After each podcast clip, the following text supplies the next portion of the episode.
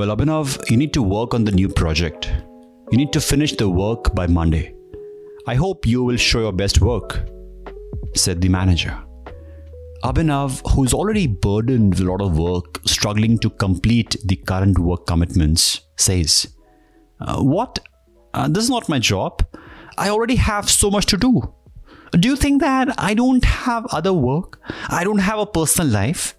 Uh, how how dare you give me so much work? Now, let us see the reaction of Amit, who is another employee at the organization.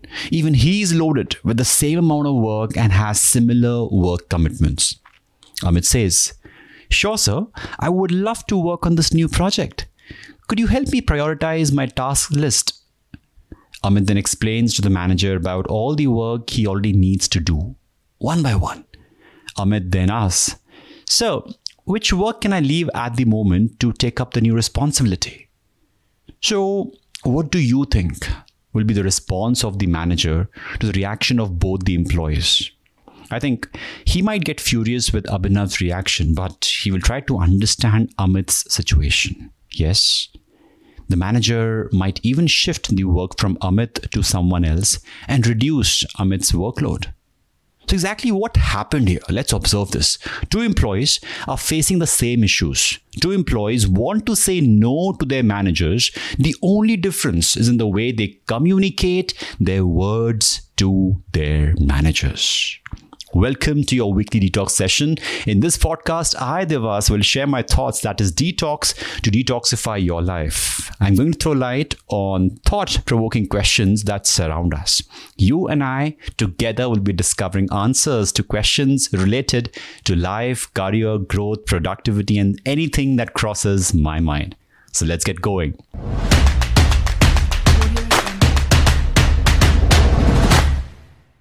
In today's episode, we are going to discuss how the wrong choice of words can affect your professional relations. While communicating in a professional setup, your choice of words matters a lot. Let us imagine that you are sitting in a meeting with some important clients. The clients are looking at your company's presentation, and the success of this presentation will ultimately decide whether your company will get the deal or not. Clear? And you begin sharing your thoughts by saying, I think that we are going to be the best choice for your requirements. And the clients look blankly at you.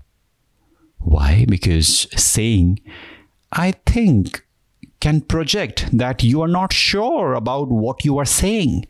It might reflect that you are not an expert and that you don't believe in yourself. While convincing your clients, you should say something like, Yes, I'm confident that we'll be the perfect partner for you. Or, I'm confident that we'll do great business ahead. Did you see how the choice of words can help in building a sense of trust? Okay, let us look at another instance. Suppose you worked extremely hard on a presentation.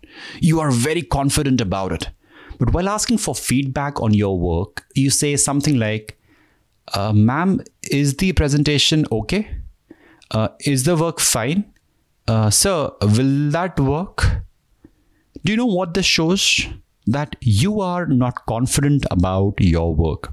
Framing confirmation like a question might make you look insecure. Instead, you should say, uh, Let me know if you have some questions about this.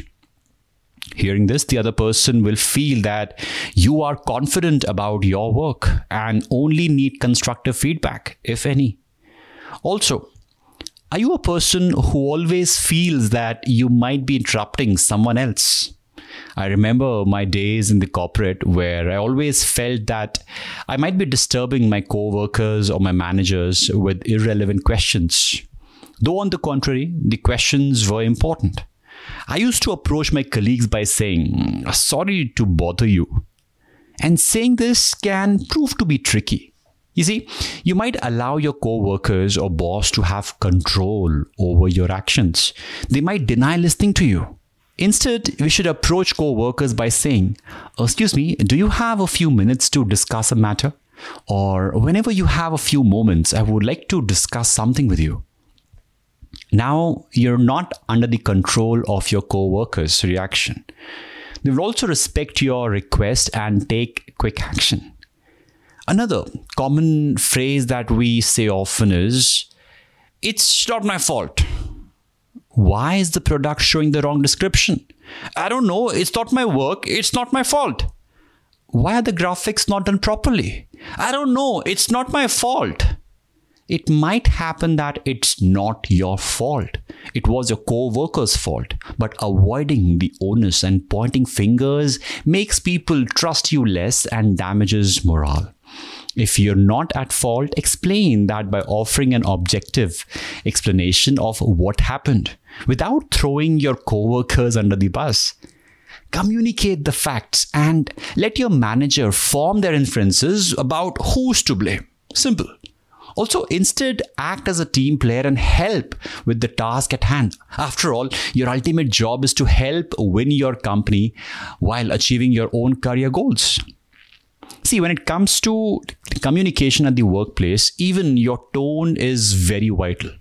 Whether you are on a sales call with a potential client or managing a team meeting on new schemes, almost everything you do is dependent upon how you communicate with others. I remember reading a quote somewhere that truly summarizes the importance of tone. It says that 10% of conflict is due to differences of opinion and 90% to the tone of voice. So don't only focus on the choice of words, but also the tone. When you want to communicate a problem or concern to an employee or coworker, try using an even, firm tone of voice with a tint of toughness so that you can communicate your authority without conveying a message of disrespect and without losing your temper. Yes. Also, the words themselves are language. Yeah, the words themselves are language, and the tone of voice is paralanguage. Whenever you say anything, you use both language and paralanguage. You also need to pay attention to your paralanguage. Let me give an example. I might say, Thanks for your valuable suggestion. I sound sarcastic. Thanks for your valuable suggestion. I sound happy. Thanks for your valuable suggestion. I sound welcoming. Do you see the difference? Words are same, but the way I say it, that changes the expression.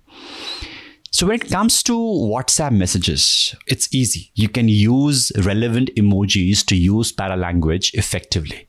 But how about when you speak? You bring in variation in your tone, the way you saw in the last few examples right? Adopting a fitting tone of voice enhances communication and reduces preventable workplace conflict. For example, if you want to express praise, use a friendly and sincere tone of voice. And when you require to express criticism, use an impersonal and dry tone of voice, meaning the matter is serious, right? Your body language can also contribute to the right tone of voice. I mean, leaning towards the person you are talking to, it communicates engagement and focus, while leaning away from them or folding your arms, it communicates that you are not open to whatever they are saying. The skills of communication can truly help you skyrocket your career. Yes. Most of the troubles that we face at our workplace can be solved through effective communication. After all, a workplace is not about machines, technologies, and investments. It is about human beings serving other serving human beings. Yes. With this, we come to the end of the podcast. I hope you liked today's session. If yes, then don't forget to subscribe to the show. You can also connect with me on Instagram, YouTube, and LinkedIn. Till then, stay awesome, stay productive.